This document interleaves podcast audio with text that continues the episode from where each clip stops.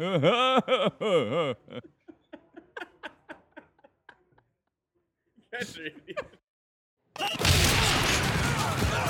sports fan has an opinion. Well, these are ours. Welcome to Brock and Pep's Unsportsmanlike Convo. And here are your hosts, Brock Fleming and Pep Cariotti. What up? Yo, Reboy. It is June 10th. What day is it, Pep?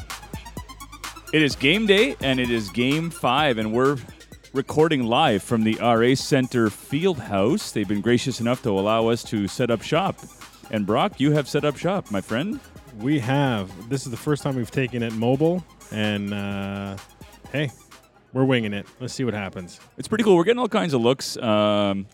People are curious as to what we're up to, and we encourage anybody listening. Well, you're not listening live, but we've posted on Facebook about you guys to come down and join us. And if you want to have a shot at, maybe answering a question or two, now's the time to come. I know Curtis Fleming is on his way, and he'll have some insight on what he thinks the outcome will be. But I think the stares we're getting is a combination of the amount of wires that are around here, the Ryan Gingers, the way we're sitting because we're facing everybody.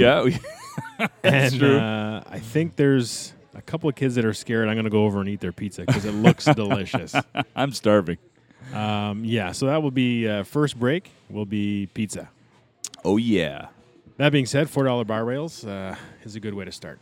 You know, I got to give it up to the RA Center, all jokes aside. I've been playing slow-pitch softball here for 20 years, and every summer they host us, and they graciously put up with our chaos and, shenanigans with our team. So when I called them earlier this afternoon, they were quick to say, absolutely, come on down, guys. Good folks, good drinks, cheap drinks, and, very, very kind of them to let us hang out here, bud.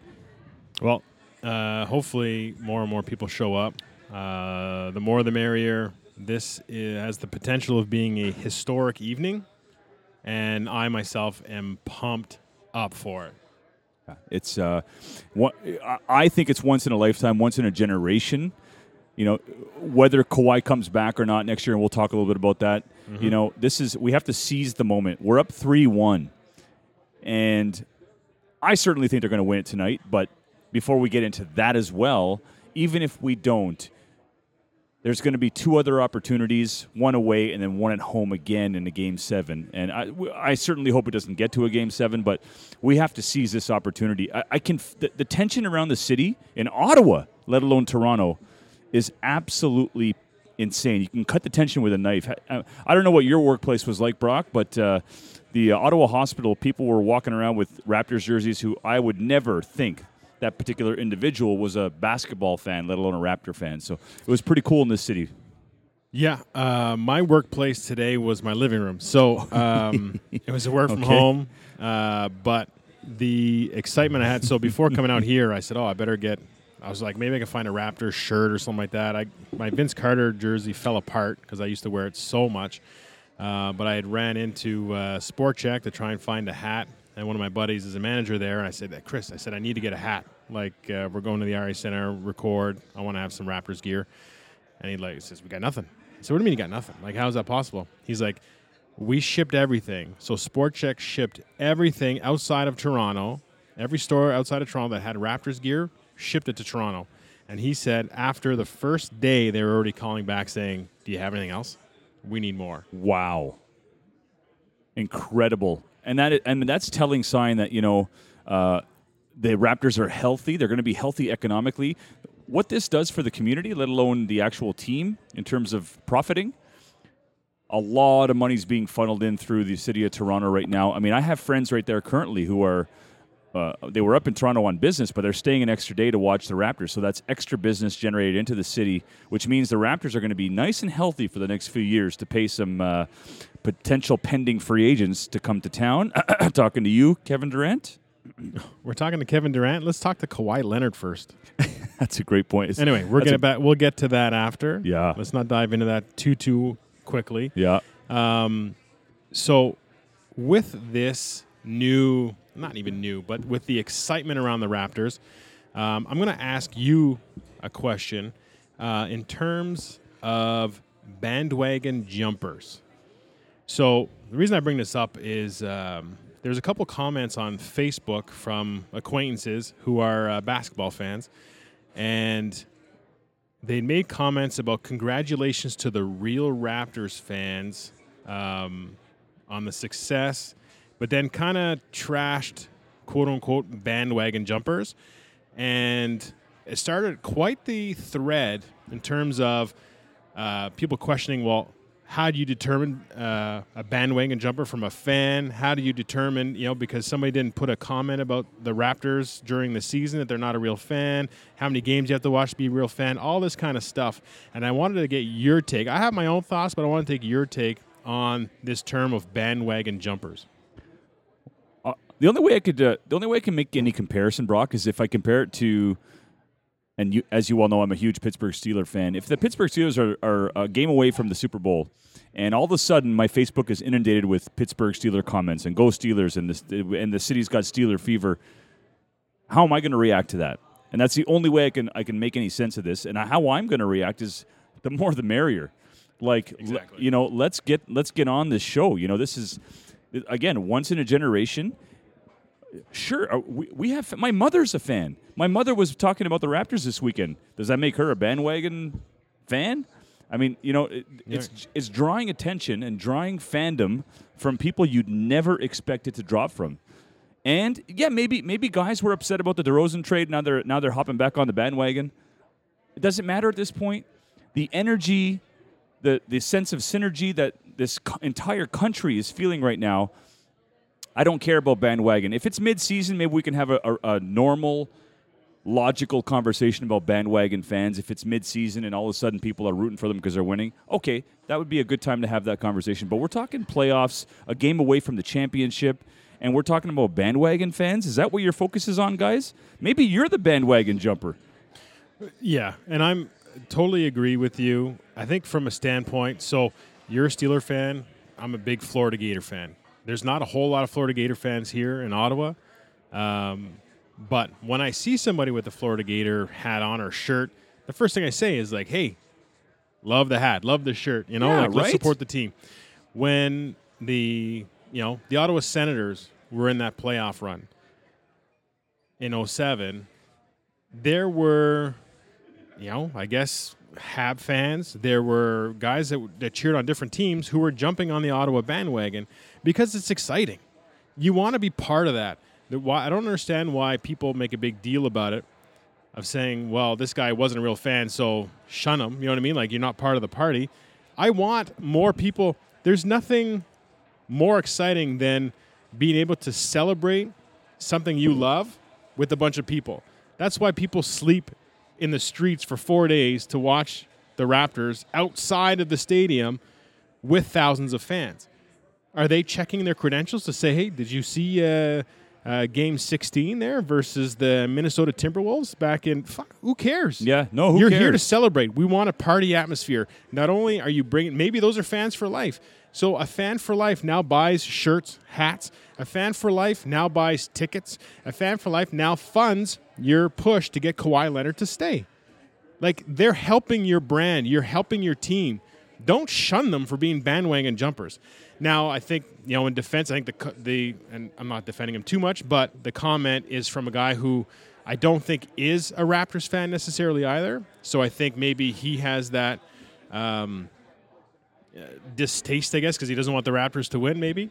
But, you know, the majority of our teams, the Steelers, you were a Steeler fan. Why? Because at one point they were successful when you were a kid. You jumped on the bandwagon and stayed for life. Yeah, that's exactly it. You know, and my loyalty to the Pittsburgh Steelers it stems from my home, my family. I draw that fandom from my brother, and it's something that I cherish. And I don't care if someone cheers for them or not. It's who I am. It's what I believe in. And, you know, that's a whole other podcast. But I feel the same way about the Raptors. Like, there's people who live and die by how the Raptors do in Toronto. There are Raptor fans outside of Toronto who live and die by how they do. The offseason isn't as long as a football offseason, but it's still long enough to be like, damn it, we were there. Right. So the fact that we've got all these new fans and basketball in Canada has suddenly had a shot in the arm. That's what I want to talk about. Go. Is exactly what this country needs. And we have the Toronto Raptors to thank for that. And the way they've represented a country and how some of those guys, there's no Canadians on the team except for Chris Boucher. There's no Canadians on the team, but they've embraced the country spirit. You lost me with Chris Boucher. Oh, he doesn't play, but right. he's the tall, lanky number 25. He gets seldom does he get used, but when he does come on the court, it's a huge thing. He's a Canadian kid. He had the 905 is the Raptors D League affiliate, and he's had a good career there. But he's a young guy, very skinny. But everybody else on the team has embraced Canada, and like Serge Ibaka, his home country is rooting for the Raptors. It's almost gone global, the Raptor fandom. And there's no other team in the NBA, Brock, that has this level of fandomonium. None. Name me another team that has this level of universal fandom. I don't think you can. We have one team in a country supporting it. There is nothing else. So I don't think you just can't match it. There's just nobody, at least in the NBA, you can't match it. Some of the historic teams, let's say, I would reach out for like the Yankees, maybe those kind of things that are, generational and have spread, and then they've kind of popularized with different artists and whatnot promoting their logos. Yeah, that's a good point, actually. But again, that's getting off topic a little bit. But within the NBA, there's nothing that can touch that. I actually had an old Colgate teammate who would so I'm watching the game 4 in a hotel in Syracuse with a few of the athletes I coach. We're ready for the Orange Men football camp the next day, so we're in the hotel watching the game, and I'm going through Facebook, and one of my old teammates puts on, says this is when the Golden State was up by about 15, and they're like, the Warriors are just playing with the Raptors. He's like, and the North think they have a chance. So I don't say anything because we're down 15, and I'm like, oh, God, I hope he's not right. As soon as the game finishes, I don't even, jinx it being up 6 or 8 at the time, whatever. I don't take any chances, and I look for the coat, and it's gone. So I post something, and I call him out. I said, hey, conveniently, it looks like you deleted that post that said, you thought that they were just playing with us, blah, blah, blah. I said, really smart move on your part. And he kind of laughed. He's like, yeah, I pulled it down. And he's like, but I still think they're going to win it. And he's like, I'll take Golden State over Canada. Basically, Canada. Oh, yeah. This guy's a Trump supporter, too. So gets me kind of fired up. Sure. I was really hoping the Blues would have won last night so that I could have kind of used those rosters. Canada, U.S.? Yeah. As it is, I'm keeping my mouth shut. Yeah. But smart move. Anyway, there's very few things in this world that will fire me up as much as trying to defend Canada. And I found myself heated over it. And anyway, I'm really hoping that the Raptors can close it out tonight, because regardless, we have 2 more chances. That's fine. Take it from the Blues and what they got to a game 7. I don't think it fares too well for them. Just, you got a team that's down. You got to take advantage of it. You got to have that killer instinct. Absolutely. And I think Kawhi has that. And I think his demeanor is rubbing off on the whole team. Oh, no doubt about it, Brock. And just to put an exclamation mark on what we were just talking about, do you think Masai Ujiri signed Jeremy Lin because he needed a backup point guard? No. He signed Jeremy Lin because he knew the team that he assembled was going to make it to the finals. And he knew that having somebody of Jeremy Asian Lin's descent. Yeah, totally. Yeah. Somebody who's a fantastic influence in the Asian community. Not only is he a great player, because he is. He's a little older now, but I think he had his run with the Knicks. He's going to be a bit of a journeyman the rest of his career, but he's represented the NBA so well. Arguably, Lin's sanity a few years ago when he was with the Knicks was as exciting as Yao Ming's tenure in Houston, was it not? Lin's sanity, yeah, and the only reason Lin's sanity kind of passed me by a little bit more was because that was right around the Tebow mania. Oh, 2012? It was in that area, so yeah, I was full on board with Tebow Mania. Oh yeah, actually, now that I recall, yes, because Tebow beat my Steelers. Oh, and was it? It was 2012, yes. But Jeremy Lin is an amazing representative of the Asian community. He's also a very good basketball player, but he's not going to see the floor. Huge Asian market, though. Oh, my goodness. Huge. A kid flew from China. I don't know how far of a flight that is to Canada. I've never been to Asia before, but he flew just to watch the last game in Toronto, game 3, I guess. Oh, it's pretty far because I remember my parents used to tell me if I dug any further in the backyard, I'd end up in China. So I think that's the other side of the world. Oh, anyway, I love that. I love your parents. I love your folks, I tell you. So I'm excited about, and I don't want to get too sentimental about the Raptors and them being a Canadian team and all that. Basketball is the only sport where I have two favorite teams. Did you know that? The only one? It's the only sport that I have two favorite teams. Every other professional sport, CFL, NFL, really? Pro baseball, and hockey, I only have one team I root for. But in basketball, I root equally for the Lakers because I grew up a Magic Johnson fan and the Raptors. And it's because Canada has been so good to my family. We emigrated here. My mother started a family, raised us all in Canada with Canadian values. Even though we're Lebanese descent, I'm Canadian through and through. So it's like a no-brainer to not root for an American team in this finals. And I'm rooting for Toronto. I'm rooting for Canada. And we're going to dive into why I'm rooting for them in terms of their actual chances of winning the NBA Finals tonight. And what do you think, Brock, about the Raptors ending it tonight? What is your gut feel? Do you think they ended tonight with Kevin Durant being announced as healthy and in the starting lineup? All right. That's a deep question. We're going to take a break, and we're going to come back, and we're going to address that. Before we take a break, I'm going to give a real quick shout-out to a Dr. Gary Miller. Garfield. My man. Gave me a call. Actually ended up taking Curtis and I to this event. It was called Ringside for the Boys and Girls Club. Oh, I saw you post about that, yeah. Yeah. Really amazing event. Huge turnout. Sugar Shane Mosley was there. Daniel Alverson sponsored a big chunk of it. Gary got some tickets through CIBC's investment one and gave me a buzz. Phenomenal time, phenomenal event. So shout out to him. Shout out for the cause, too. It was unfortunate. It was actually the first time I'd been there, and it ends up being that's the last time. So they'd been 25 years, and some big names up there who had showed up as being the guest of honor. But unfortunately, it's the last year. Hopefully, somebody takes it over and organizes it. But it was a really wonderfully run event, and Curtis paid $3,200. Yeah, you know what? I was just gonna say, shout out to you and your bro, man. I know a lot of dads. Okay, we're in our 40s now. Most of my friends have children, and I've seen good dads and I've seen great dads. And you and your bro are both great dads. And the fact that you take your kids to these events. Or if you don't take your kids to these types of events, you're at least attending them. And the fact that your bro drops $3,200 on tickets that he can't even use to raise money for a charity is pretty incredible. And it speaks volumes of the Fleming family. And, it's pretty cool, man. Pretty cool. As far as we're all concerned, you're part of the Fleming family anyway. So stop giving yourself kudos. Yes, guy. And for anybody who knows Curtis, check out his Facebook page because he's trying to sell that package because he can't use it. Oh, I hope he did.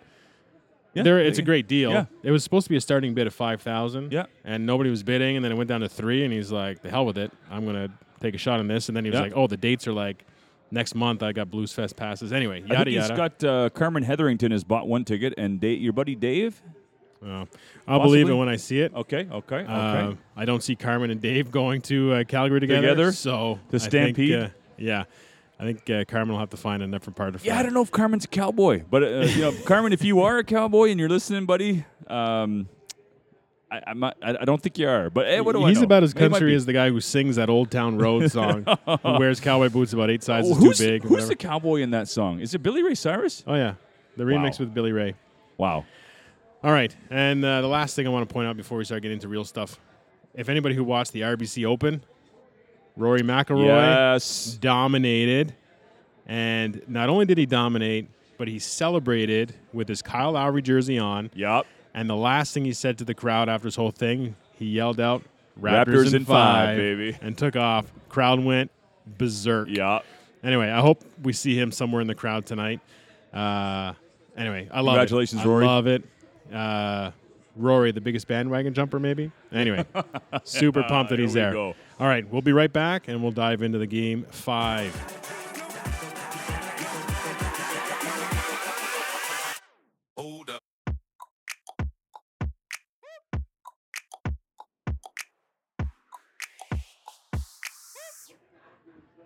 All right, and we are back. We are back. So, Pierre. Yes. Your question is, repeat it for me. I'm already in a ride. Do you think tonight the Raptors ended is basically what I was getting at. Do you think tonight the Raptors put a nice, beautiful red bow on this series and end it tonight? Do you think they have that in them, despite the fact that the Warriors have announced that Kevin Durant will start? I don't know if it's the superstition in me or not, but I always hate to feel like I'm saying, yes, this team is going to win, because I feel like I'm setting myself up for disappointment. I really hope that the Raptors come out with that urgency like we talked about, with that killer instinct. I think the fans are going to be behind them and really pumping them up for the first little bit. So it's going to be a matter of keeping their emotions in check, not getting too hyper when they're shooting. Again, keep that even keel. I think if they do that, they can. The Kevin Durant aspect, I'm extremely interested to see how this goes, because I was looking for footage on him in practice, something to give me an idea of what he looked like. I saw nothing. So I have no clue as to how he's going to come out and play. The fact that he was only cleared for practice this weekend, to me, says he's not ready to come back. That he's very much pushing a return to try and spark something, which I fully give him credit for, because, that's what a teammate does. Do I think that there's also an aspect of him really wanting to come back and win, and maybe use that as a bit of a bargaining chip in terms of like, hey, check it out, you guys were down 3-1 when I was gone. I come back in and we, come back to win or whatever. I think there's an aspect there too. But for the actual game plan, I feel like Kevin Durant coming back is actually going to hurt Golden State. That's my feeling. And I think he will be able to shoot fine, but I don't think he's going to be able to run that like globetrotter type pick and roll stuff that Steph and Klay do very well. Yeah, he's not going to be able to fit into that.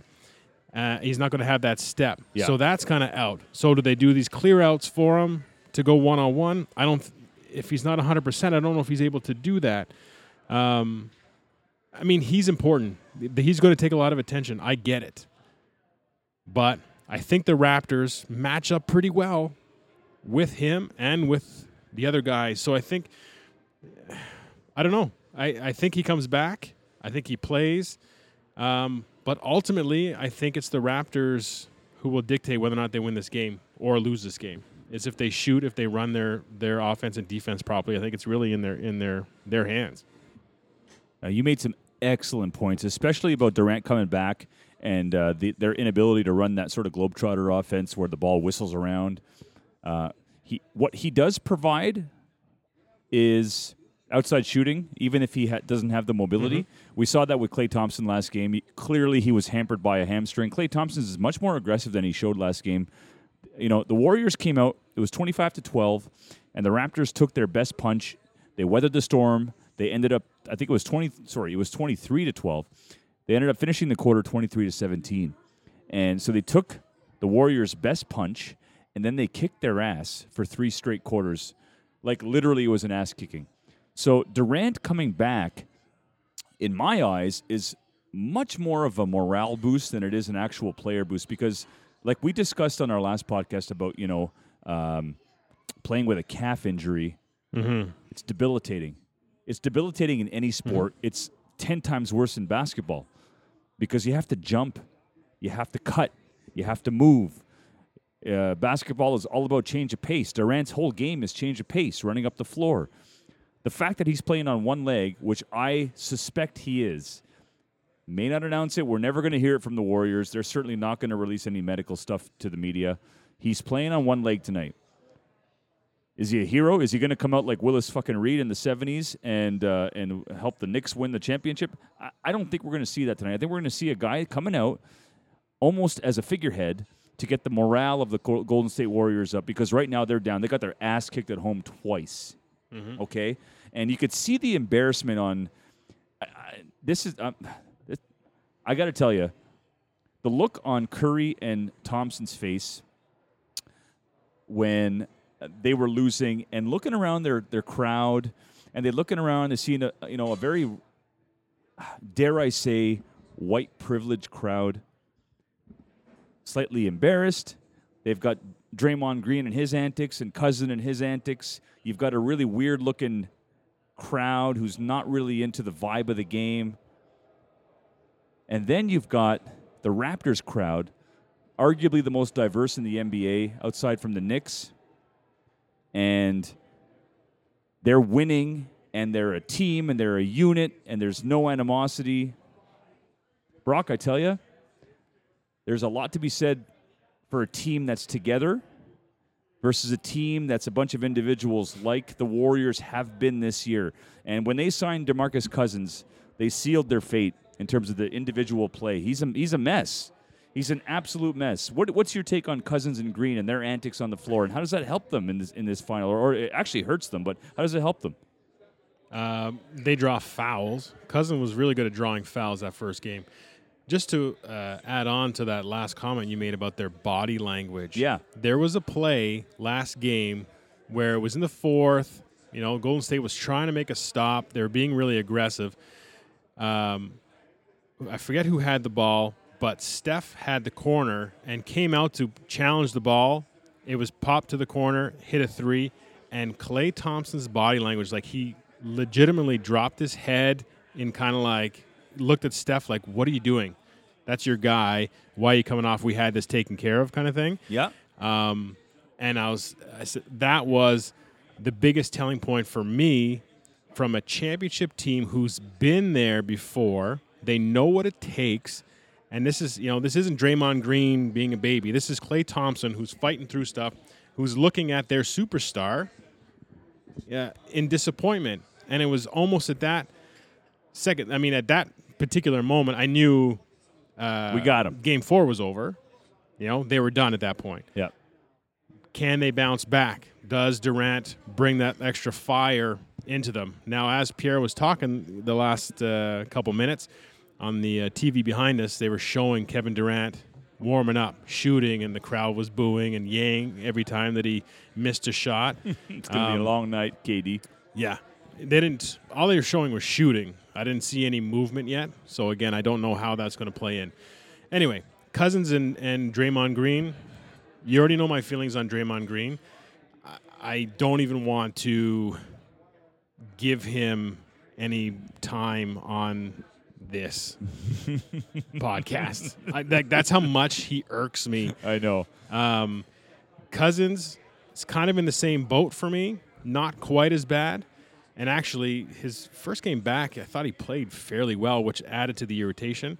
But the way they draw fouls and kind of throw their body and whatnot was, shoot. For those who listen to the podcast, I seem to say whatnot a lot, so that's a drinking game. So if I say whatnot, you got to drink. Anyway, I'm working on that.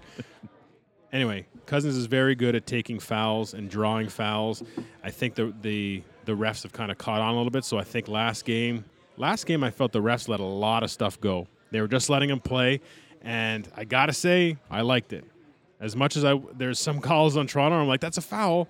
I like that they let him play, and Toronto adapted. And, Van Fleet lost teeth. You know? My take on Cousins is that he led the NBA in technical fouls the 3 or 4 years he was in Sacramento, the last 3 or 4 years he was in Sacramento. And then you've got Draymond Green, who leads the NBA in technical fouls every single year. You got him on the same team. And there were a lot of arguments, certainly on the pep talk page, about, well, you know, you're getting an unselfish center who likes to shoot the ball and he's going to fit the Warriors' offense and all this other mumbo jumbo.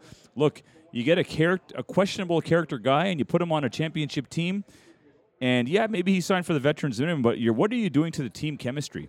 Right.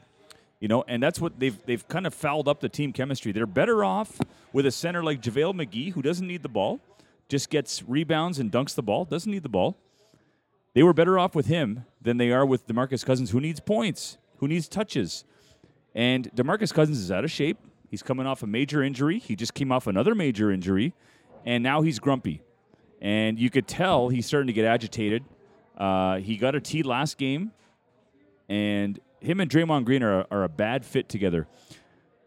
My fear with Durant is this. There aren't many 6'10 guys in the NBA that can shoot threes quite like him. So how are we going to match up with him? Who's going to guard him? Do you start Ibaka? Do you put Siakam on him? If you put Siakam on him, who's going to guard Thompson? So he does provide some matchup problems, even if he's playing on one leg.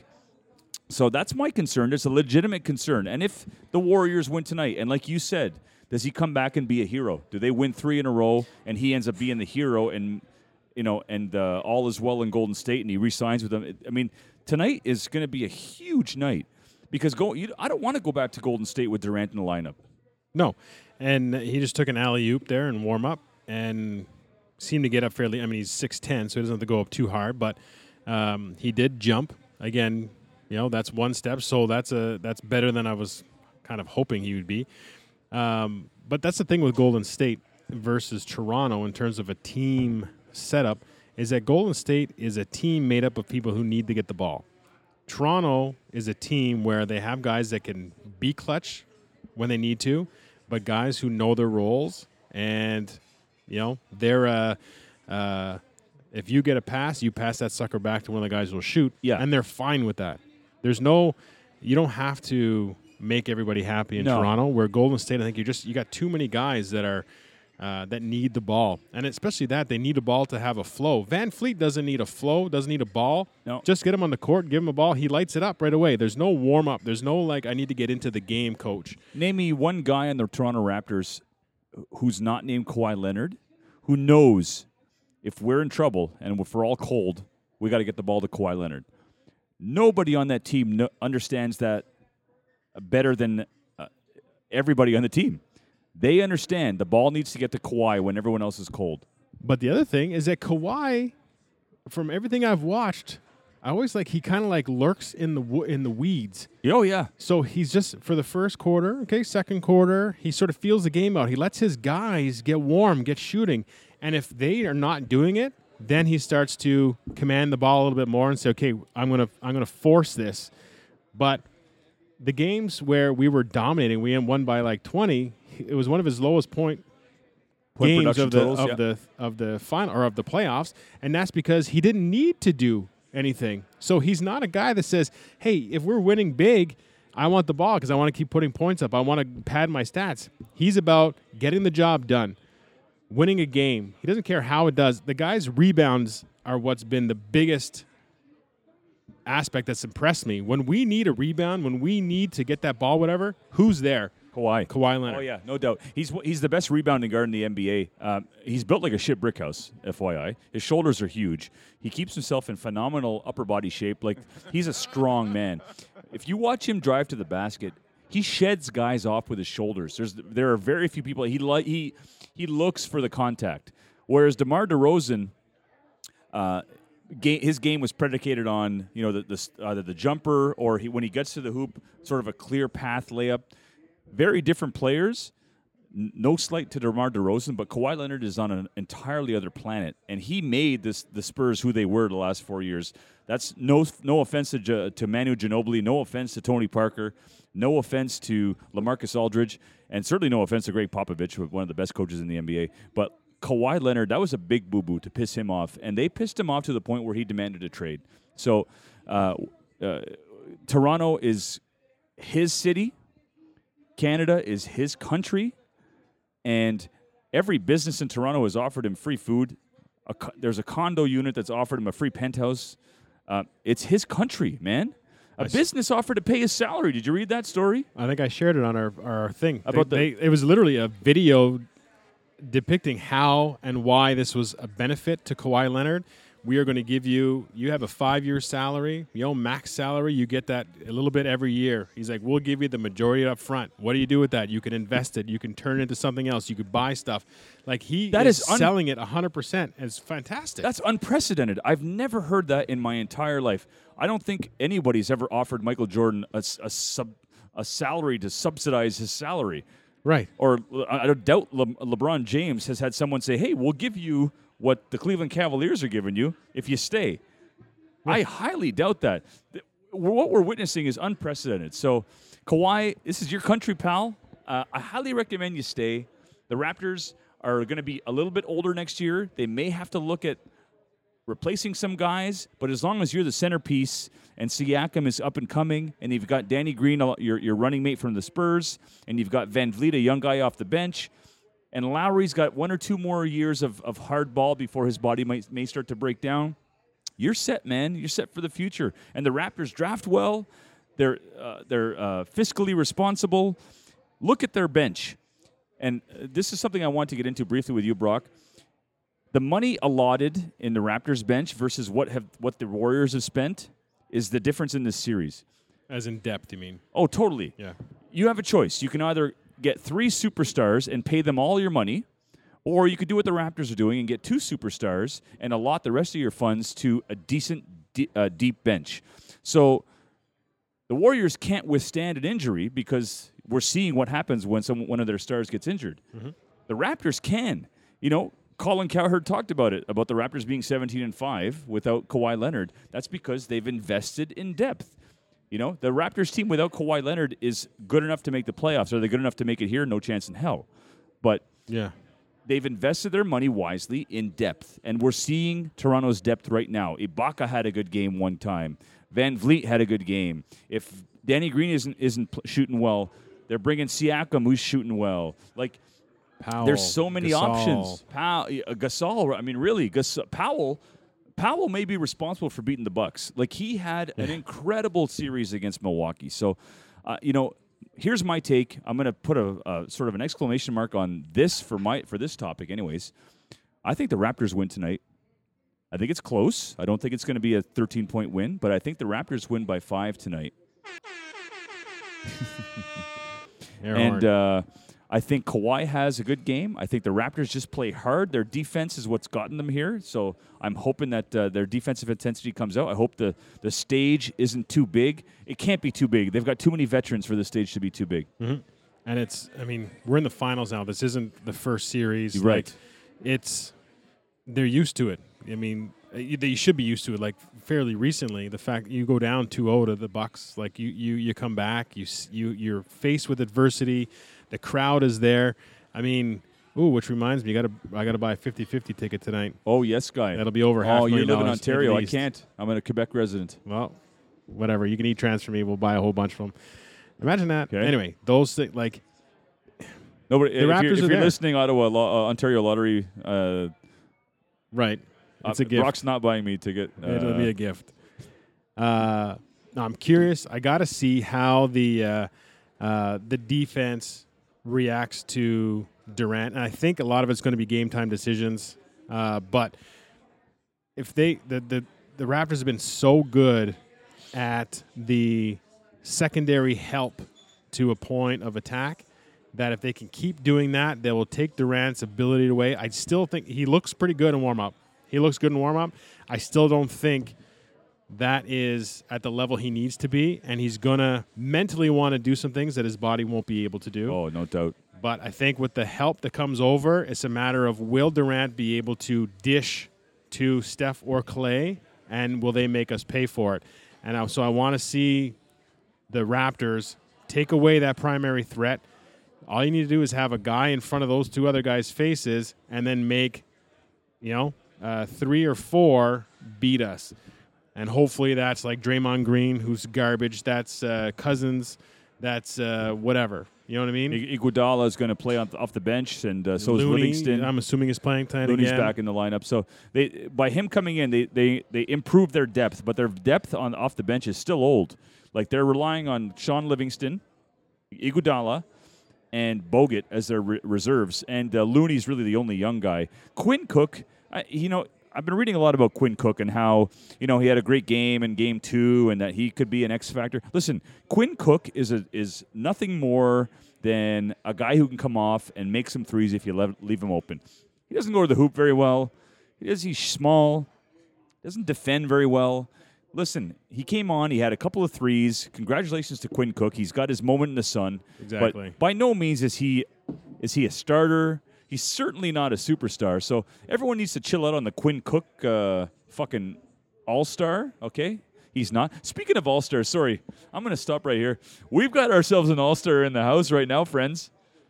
We've got Brock's brother, Curtis, is in the house, all-star fan, supporter of the show, and we're all cheersing right now. We're all cheersing right now. We're going to get a little liquor in us, okay, friends? We're gonna set Curtis up with a mic. We can ask him a few questions when we come back. All right, Ottawa. Summer's here, and the sun is out, and the weather is beautiful, and you are ready to cruise the town. But is your car ready?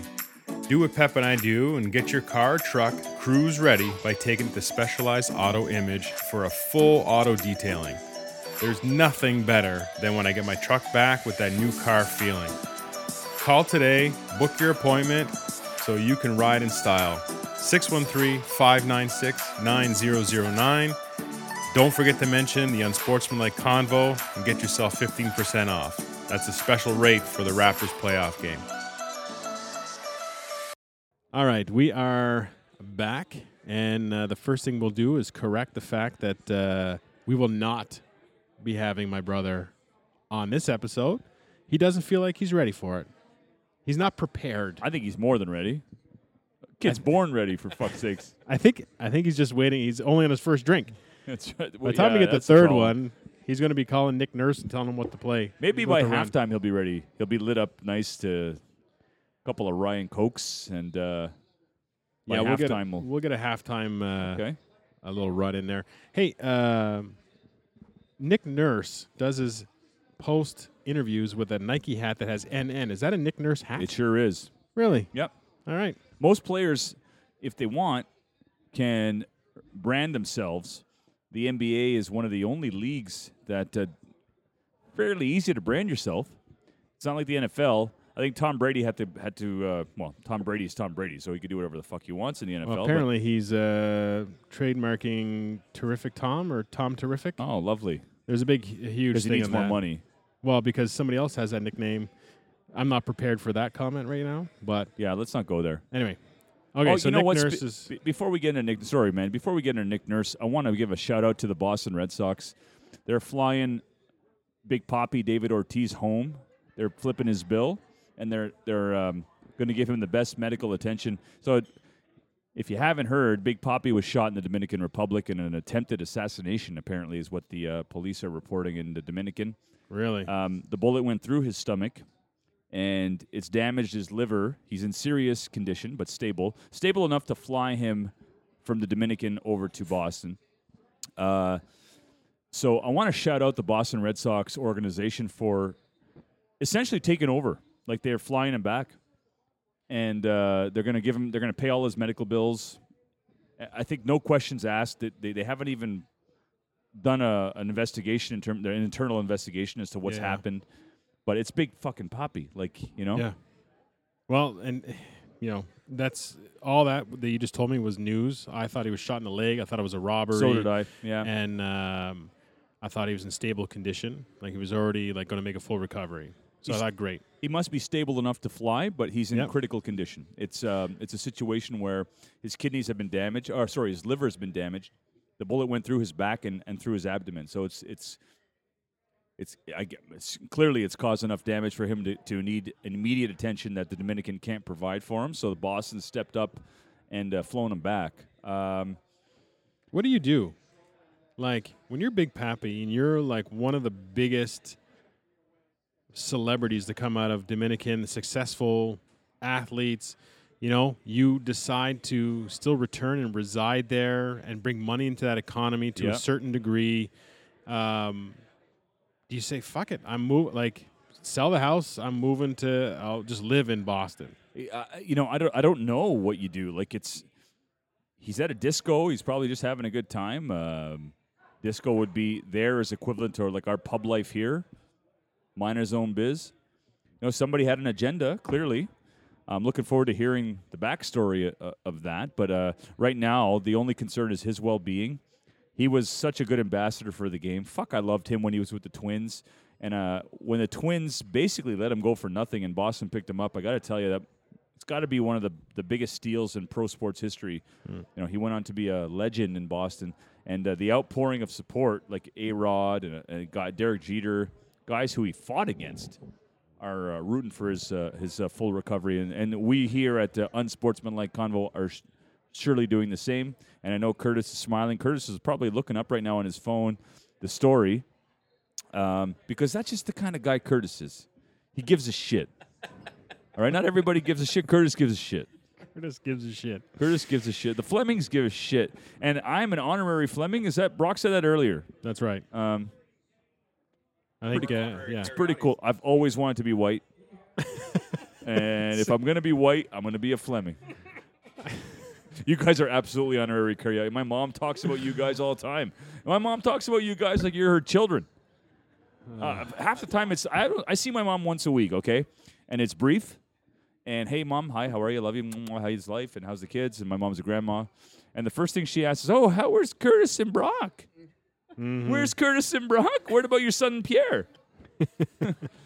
Anyway, we're off track. Way Brock. Off topic. Sorry, buddy. Our thoughts and prayers are with Big Pappy and his family. Absolutely. And, you know, shout out for the Red Sox for a classy organization to take care of one of their own, well past their responsibilities. You know, Brock, you nailed that, man. Well past they don't owe him anything. He doesn't owe them anything, certainly. But the fact that they're going out above and beyond to bring him back home, I mean.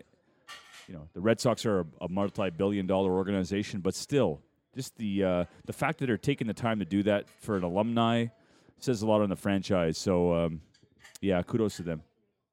Okay, so you wanted to talk Kawhi Leonard, chances of staying or leaving after this. That's obviously the hottest topic in terms of the Raptors. Sure.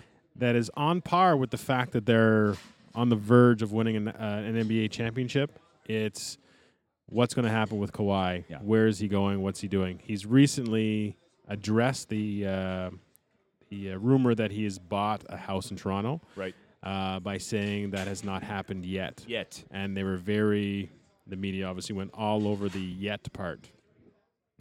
Why would he buy a house in Toronto? Good question, considering, you know, he's been offered penthouses for free. He's been offered land somewhere as well. You know, regardless, everybody in Toronto and in Canada is basically trying to grab at straws of any sort of piece of information that would indicate that he is likely to come back, because he has not made any indication either way. And yeah, so what are your feelings on that? What do you think he's doing? Well, listen, it's a smart business move, okay? He's a good poker player. He's not going to give away all his cards, but he did slip. He's been exceptional with the media in terms of keeping his long-term plans secret. The fact that he he said I haven't bought a house yet is a very, very telling statement for a guy who's very calculated in his responses. So, you know, I can give you 1,000 reasons for him to stay in Toronto, but I'm looking at the scenarios by which he leaves. So let's look at scenario 1, which is L.A., which he's from California. There's two teams in L.A., as we know, the Clippers and the Lakers. So if he goes to the Lakers, what's he coming into? He's coming into a situation where the front office is in turmoil. Magic Johnson just bailed, and upon his leaving, accused the franchise of collusion against him. And really have no leader. They've just hired a coaching staff that's extremely peculiar in terms of the way it's set up. So Frank Vogel's a very defensive-minded coach, and then they hire Jason Kidd, who has really no connection to Frank Vogel. In fact, they were They were against each other when Kidd was a head coach in Milwaukee and Vogel was the head coach in Indiana. They were bitter enemies, and they were at each other in the media. Their hirings were two separate moves that the Lakers made without really any consult to either coach. So what the fuck is Kawhi going to do? He's going to come into a situation where he's got an offensive-minded assistant coach and he's got a defensive-minded head coach who's really a scapegoat and the fall guy if this goes haywire. And then he's got a superstar who's alienated all the young kids at the trade deadline by trying to trade them all for Anthony Davis. So are the Lakers a viable situation for Kawhi? I don't think so. I mean, he can go there, play 1 or 2 more years with LeBron James, whose body's starting to break down, and have really no help. The only chance Kawhi goes to the Lakers is if they pull off an Anthony Davis trade in the next 2 weeks, which is all very possible. So you want to when you talk about the coaching staff at LA, though, how many coaching staffs do you think came into play when people decided to go play with LeBron? You know what I mean? Like the coaching staff is almost secondary. Oh, no doubt. LeBron wants you to play there, and you're going to play LeBron's style of basketball. Tyrone Lue, you know, Walton, like those guys. I mean, other than I guess Riley was his coach for a little bit, Pat Riley, Spoelstra, in Miami. So, Riley was he was the GM. Yeah. All right. Then yeah, okay. I wouldn't even recognize that guy's name. I'd have been like, who's that? So I don't think the coaching is that big of a deal in terms of a team that LeBron is on. But that being said, there is another team in LA, and there's a lot more structure, and they're really, I mean, Kawhi would make a huge difference with the Clippers. The Clippers beat the Warriors. The Clippers got 2 games on the Warriors in the first round of the playoffs. With really, can you name me a player on the Clippers? No, since Griffin left, nobody. They don't have a superstar. They have Patrick Beverley, who's a bit of an agitator. Chris Paul? No, he's with the Rockets. Danilo Gallinari is their second leading scorer. Danilo Gallinari is the famous guy who was traded from the Knicks to the Denver Nuggets for Carmelo Anthony. He's injury prone, and they've just got a bunch of scrubs who work hard for Doc Rivers, and they have a good owner who supports the team, and some would consider them up and coming. I don't see it. They're a little bit older. I don't see the Clippers at all being an option for Kawhi Leonard. And if he goes to the Clip, you know, it's solely because he's a hometown boy. It's not going to be because they're better than the Raptors. So it'll be interesting to see what he decides based on loyalty, because if he goes to the Clippers or the Lakers, it's solely because it's Cali, baby. The Lakers don't provide any long-term viability for them. They really don't. And I'm concerned about the Lakers franchise as a fan of the Lakers. I don't know where they're going. If they get Kawhi, it flips the West upside down. But LeBron James, when you talk about the coaching staffs, you talk about players that wanted to come and play. Was it coaching staff or was it LeBron? Like, LeBron James in his prime could draw players, but he's no longer in his prime. He's on the downside of his career, and coaching staff means something on that team now. LeBron James was one of the worst defenders in the NBA last year. His plus-minus was one of the worst in the NBA. As a superstar, that's embarrassing. And he was a poor example to the young guys. Was he a leader? I think as an advocate for the NBA, as an advocate for the movement that Colin Kaepernick started, I think he's a great ambassador to the game.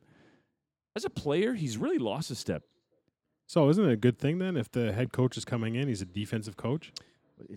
He's a defensive coach with no name. He's he's Frank fucking Vogel, man. Well, I'm with you there. I'm totally with you on that. Like as a defensive player now, is he gonna implement some defensive systems? Absolutely. I mean, Kawhi's a defensive guy, right? Too, like he plays great defense. So having LeBron can score when he wants to score. Yeah. Kawhi can score when he wants to score. Yep. Playing defense and having that structure on the defensive side is really apparent of how important that is by watching how the Raptors have been doing this.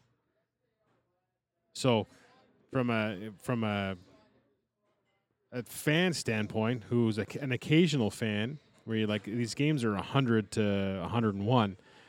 You know, the concept of defense is kind of lost on a lot of people.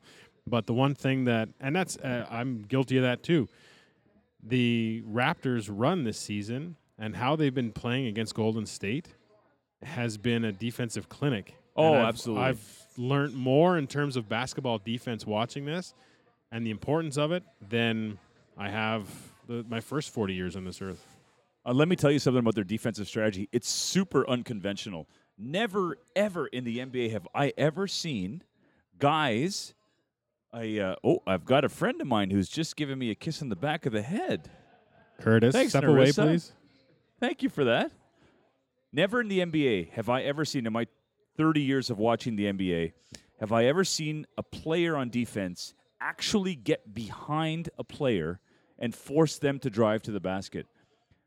So the way they're playing Curry is they're actually, I've never seen this, they're actually playing behind him and forcing him to drive to the basket with an open lane, and then the help is coming. Hopefully, it's coming on time. So I've never seen that strategy implemented in my life.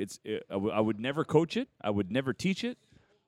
So what we're seeing in the NBA, I love it. I love the ingenuity. Yes, and the imagination around to say, hey, this guy does this well, which is shoot from wherever, any place on the court.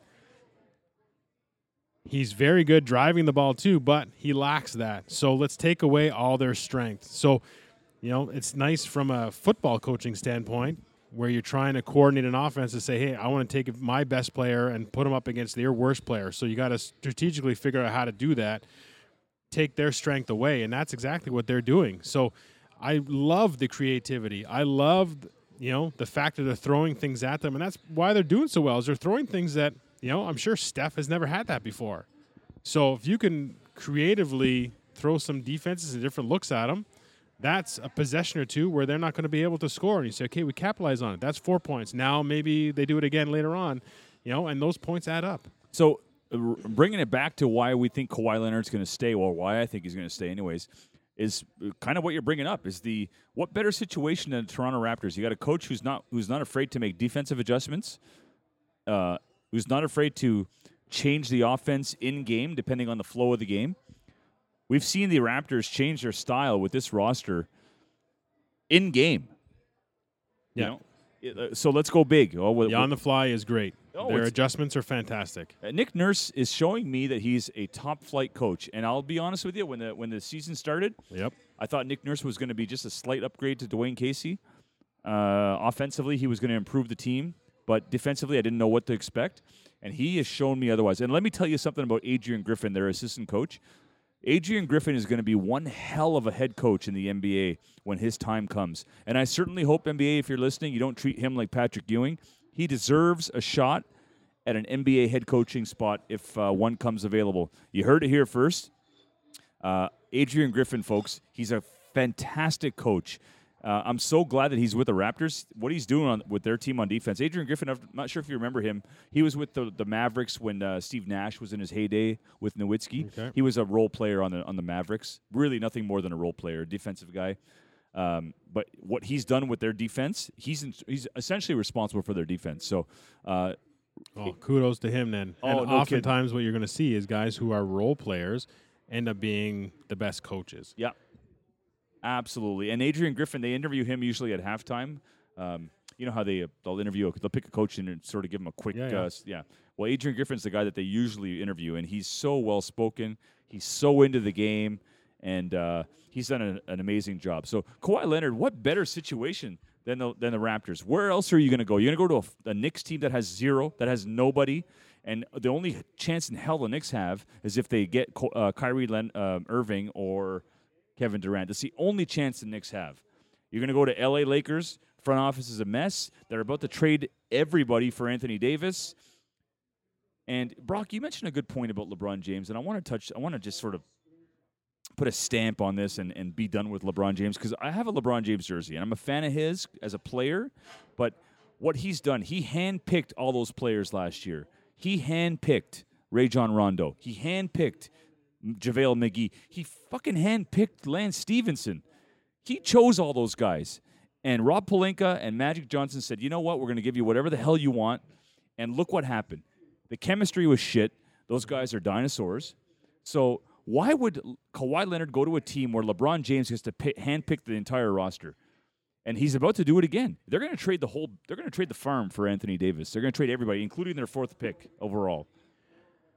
Well, that's something that we can discuss at another time. I am seeing the monitors behind us here, and we are getting very close to the player introductions and national anthems for Game 5. And Kawhi staying in Toronto. I started to to stop listening to you because I'm so I'm pumped up for this. Yeah, so I got to see this. Okay.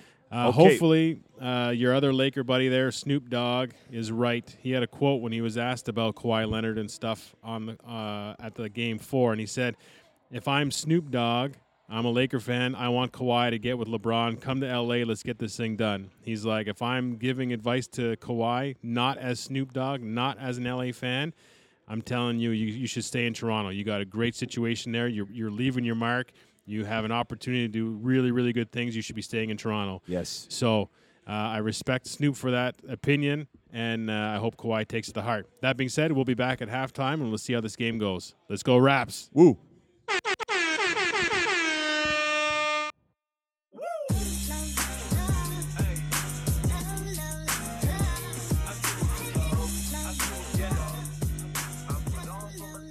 All right. We are back. And it is now halftime, Game 5, Raptors-Warriors.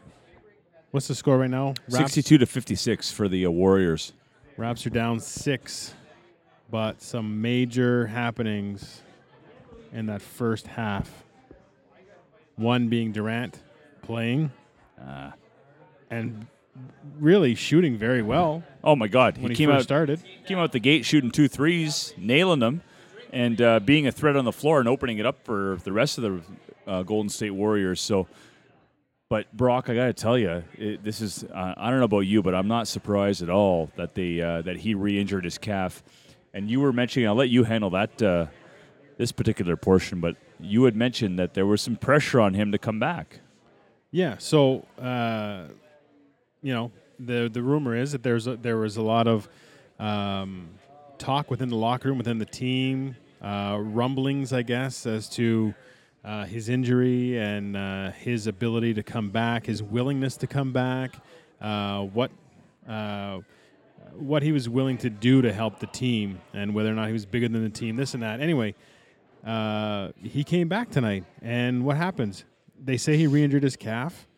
I've injured my Achilles before, and that's where you grab when you injure your Achilles. If it's an Achilles, which I'm going through Twitter, and multiple athletes that I follow have all commented saying, calf my ass, that's an Achilles. That's an Achilles. You grabbed his foot. So if it's an Achilles, Jesus. That is a much worse injury. I'm no physiotherapist. I'm no doctor. But I've had calf and I've had Achilles, and the Achilles is – is the main part of the body that makes you an athlete. Oh, no doubt. I've torn my left Achilles. I had a slight tear in my left Achilles. It ruined my career. It ruined my football and basketball career to the point where it caused me hamstring injuries. It caused some weakness in my left glute, which caused a disc impingement. So, I mean, it's a trickle-down effect. So, if it is, he grabbed his foot. I don't know if you saw that, but when he went down, he grabbed his foot. Right, and his foot and the back of his heel. Yeah, you sort of grab, like when you're hurt, you sort of draw attention to the initial part that you're feeling the pain in. I know when I've I'm not sure if you've ever experienced an injury like that, but I dislocated my shoulder once, and my first inclination was to grab my shoulder. Like first instinct is human nature, right? You go to the pain source. Yeah, you're not wired to be a poker player when you're in agony. So I hope for Durant's sake it's not his Achilles, but this isn't a surprise. I was shocked that he was able to come back this quickly. I was shocked that they announced that he was starting. I mean, you could have made him available to play, but not put him on the floor. The fact that they started him suggests that, like what you said, some of his teammates were perhaps quoting his dedication to the team. He hadn't been around when they traveled to Toronto initially. He wasn't on the bench. And I think when they were back in Oakland, he was really nowhere to be found. Did you show in? Did they show any side cuts with the camera of Durant on the bench at all? Did you see anything like that? I don't recall that. No, I don't recall it either. So anyway, that's a huge factor right now. If that's actually why, and he was pressured into playing and he got hurt, it's extremely unfortunate. Cabby. We all know Cabby Richards. Yes, from the Toronto Raptors. Well, yeah, Sportsnet and TSN's all that stuff. Yeah. Tweeted out the most Canadian thing ever. Kevin Durant injures his Achilles. He points that out. Crowd cheers loudly. As he hobbles off the court, the crowd apologizes by cheering in support as he's helped to the locker room. Then a KD chant as he exits the court. Mean for 2 seconds and immediately apologizes. There was, some initial cheers when Kevin Durant went down. And in defense of the fans, he didn't scream in pain or do anything. It could have, initially people thought, oh, he just lost his shoe. There's a couple people that thought that. So I think the cheers were not immediately in terms of his injury. It was that he fell.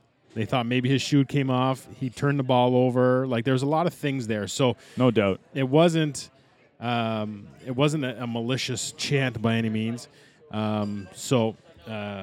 Anyway, it's a knowledgeable fan base, right? We have a very knowledgeable fan base in Toronto when it comes to basketball. Then they understood. I think they understood the severity of the situation, the fact that he might be out for the rest of the series, or they may be out for the rest of the game, whatever the case is. But I like the fact that they recognized early on, right away, that we're cheering. We should probably turn this into a positive.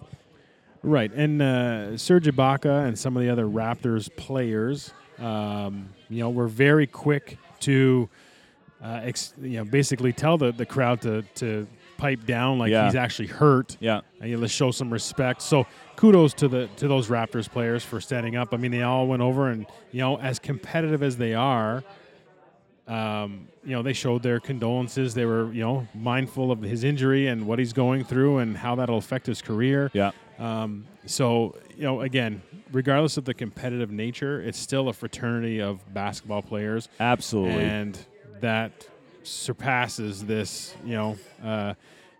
competitive final. It's about each player and their well-being. So it was nice to see that aspect of the game. And you see it a lot in the NFL. A guy goes down and the other team, whether it's during the game or after the game, both teams will take a knee at the sort of the midfield, it really brings some solidarity. And I think that and injury transcends the whole game, right? You're talking about a person's health overall, whether it's basketball related or whether it's just a guy being able to walk. If he tore his Achilles, he's going to have a hard time in the next 6 months. So kudos to the Raptor fans for recognizing and adjusting and showing some class, because that's what Canada's all about. We're a classy country. Yeah. And I hope that Durant makes a speedy recovery. I thought it was foolish, really foolish for him to come back so soon. So speedy recovery. He's done. He's done for the rest of the series, whether Golden State wins tonight or not. I mean, they got to go back to Golden State and prepare for Durant not to play, because he's done. We got to, anyway, I just hope that it doesn't affect him longer term than this series. Sure. So, yes, from Unsportsmanlike Convo to Kevin Durant. I know you're listening, Kevin. You better be. Best wishes. And, Toronto loves you, so if you want to come up here, that's cool too. Rocky's the best player in the NBA, and I that no slight to Kawhi Leonard, no slight to LeBron James, but when you get a guy 6'10", and we saw glimpses of him on one leg, right, hit 2 threes within, 30 seconds of the game? Oh, yeah. He's 6'10". You can't guard him. He's got a handle like a guard. He shoots like a guard, but he's 6'10". There's no other player in the NBA like him, and he's the best player in the NBA, so I wish him a speedy recovery. It looks like... I'm watching the screen here on my left, and it looks like the second half's about to begin. So who's your X factor, Pep? For both teams? Sure. X factor for the Raptors, it just has to be Lowry. I don't think he's shot the ball very much. He's looking to distribute. If we get him shooting the ball and being aggressive, he'll be the X factor for the Raptors. And the Warriors, they're going to need Klay Thompson to step up with the loss of Durant. That's really all they have. Curry's shown that he's a dominant player, so. Thompson it is. All right. second half is on the way here, so let's go watch. Okay, good luck, Raptors, and thanks again for listening. Well, maybe we'll check in at the end of the game. Yeah, I'm down. Okay.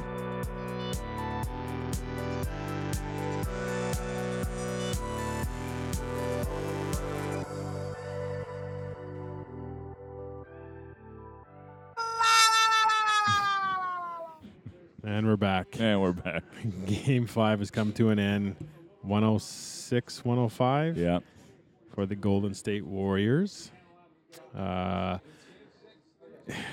Raps showed some resiliency a little bit at the end. Kawhi went off for about 4 straight possessions and gave Toronto the lead by 6 with about 3.5-4 minutes left. Crowd was going nuts. Pep over here was clearing space on the floor so that he could do a cartwheel should the Raps hold on. That's what 7 doubles does to you. But unfortunately, I wasn't able to catch that on video, nor did he attempt because we failed to overcome. We never got to that point. Yeah. It's a somber ending right now to this episode because... I was really expecting to capture jubilation. Oh, no doubt. And, I think when Durant went down, it really opened the door for the Raptors to just regroup at halftime. And they came out, and like you said, they were up by 6 with 1.5 or 2 minutes left to go, somewhere like that, 3 minutes maybe? Yeah, about 3. Up by 6 with the possession. They miss a shot. Golden State comes down, hits a 3. Comes down, hits another 3. They tie it, and momentum swings the other way. So, but I'll give Golden State credit for being resilient themselves. And, they played good defense. I didn't think the refs cost the game at all. I mean, there was some physicality, but it is what it is in the NBA. Losing Durant, though, I just do not see the Raptors losing 2 in a row. Well, it would have to be 3 in a row for the Warriors to win the championship. I just do not see that happening. Losing Durant is huge. He makes such a difference on the floor, and the Warriors are right back where they were for Game 1. They're right back where they were. They're gonna have to figure out a way to beat the Raptors without Durant. I don't see that happening. So, although it may be very disappointing right now, Brock, it's not doom and gloom. Whether they win it in Oakland or whether they come back and win it in Game 7, I still think the Raptors come home with the championship. Don't be too disappointed, Raptor fans. It is what it is. You had to expect the Warriors come out and bring their best. They're the defending champs. This is their 5th championship in a row. What do you think they were going to roll over, Brock? No, definitely not. And I think I mentioned it to you when Durant went down. Not to say that the Raptors' intensity went down, but I was afraid of almost a sense of relief when he was out and saying, oh, this might be an easier game than we thought it was, yep, and maybe lose a little bit of focus. I don't know if that's exactly what happened, but the Raptors didn't seem crisp tonight by any means. No. Too many turnovers. As somebody pointed out earlier before the fourth started or right when the fourth started, to say that the Raps were in the game when the Golden State were shooting, I think it was 46 from three-point land, and Kawhi Leonard only had 14 points at that time, to still be in the game it's amazing, really. Yeah, no doubt. So I don't know if you noticed anything specifically as to where maybe they went wrong or what that was, but I'm really hoping that they can go on the road and, There's something to be said about the fans and that energy that it gives you when you're at home, but it's also the distraction, the streets closing, the excitement that really takes over. And I think when you're on the road, you have maybe a little bit more of an opportunity to really approach it as a business mentality when you're going in there. You're going there for a reason, and I hope my Sunday is free because I don't want to see this go to 7. Yeah, man. When you go on the road, when you're at home, for example, and you miss a 3-point shot and the crowd goes, oh, and there's the collective sigh in the building, it affects a player. Having played in a couple of big games myself and a couple of big crowds, and missing a big shot and feeling that disappointment in the crowd, it actually affects you as a player. So, you know, while the home team can have a huge advantage, it can also play on your nerves as a home team. So, you know, everybody expected Toronto to win tonight. Durant or not Durant, Toronto was expected to win. All the prognosticators said tonight's their night. But the crowd can add a lot of pressure. So I think that happened tonight. You could feel the pressure in their shot. Van Vliet brought them back. Van Vliet had a couple of big threes. I think it was in the third quarter to bring them a lot closer. But you could just feel the pressure. And right now we're watching footage of Durant walk off. I think he's in a... Do you say he was in a walking boot and cast? He's in a walking boot and crutches. So he's not coming back for this series. So really, they're going to have to regroup and refocus and re-game plan exactly what they did for Game 4 and come back in Oakland and play that exact same game. And whether they win or they lose, they're going to come back to Toronto. They should come back to Toronto confident, knowing that they're not going to have Durant to deal with. So... yes, they lost tonight. Again, you had to expect the champs to bring their best effort. I'm not overly surprised that they lost. I'm disappointed, but I'm not surprised. I know that we were joking through the whole game that we got them right where we want them, and we legit did. We're down by up by 6 with 2 minutes left, right? Right. I have this. I'm cursed. Okay, boys? I'm cursed. You're a jinx. Jinx, curse, whatever you want to call it. It seems like whatever I say, the opposite happens. With any sport, and it drives me fucking nuts. And all I want to do is cheer. All I want to do is be a fan of sport. Okay? And I end up ruining people's lives because whatever I say is the opposite actually happens. So tonight, same thing, boys. I said, yeah, we got him right where we want him, and you guys kept saying, you guys kept rooting me on and saying, yeah, you're right, Pep. Yeah, you're right. And I said, boys, you got to step in and fucking stop this nonsense. But you didn't. You just encouraged me. Pretty sure that's not how it went. That's exactly how it went. You did keep saying we had them right where we wanted them. You said a lot of things tonight, actually. That yeah, well, you know, when your bill's $80. All right. I think we could probably wrap this one up. This bad boy up, yeah. Yeah, I don't think we're all disappointed. Disappointed more so because it was a one-point loss and we had a shot to win at the end. You know, give the Golden State all the credit. They pressured Leonard. They doubled him. They said, you're not going to beat us. Give it to somebody else. You know, Lowry, time was running out. He didn't really have a chance to set, threw a ball up, whatever. But, you know, Golden State, they're champs for a reason. As much as I talk about Durant having an effect when he was leaving for Toronto, I think he kind of had the opposite effect with Golden State. It felt like some of those guys, at least the way Steph was talking after the game, that they almost played the rest of the game for him. You know, like it seemed like it might have motivated them to say, "Look, it's galvanizing for sure. Yeah, we got to play for our fallen brother." Yep. But you know, next game is Thursday. Hopefully, Toronto comes back with it then. But play the game, play smart. Yep. Make your shots. And do what you got to do. You know, over the last 20 years, the NBA's changed a lot. The actual game, physical game itself has changed a lot. But really, the same principles apply. Don't turn the ball over. Shoot high percentage shots and rebound. Really, if you look at Golden State, they didn't shoot high percentage shots. They hit a bunch of low percentage shots, you know, off balance threes and whatnot.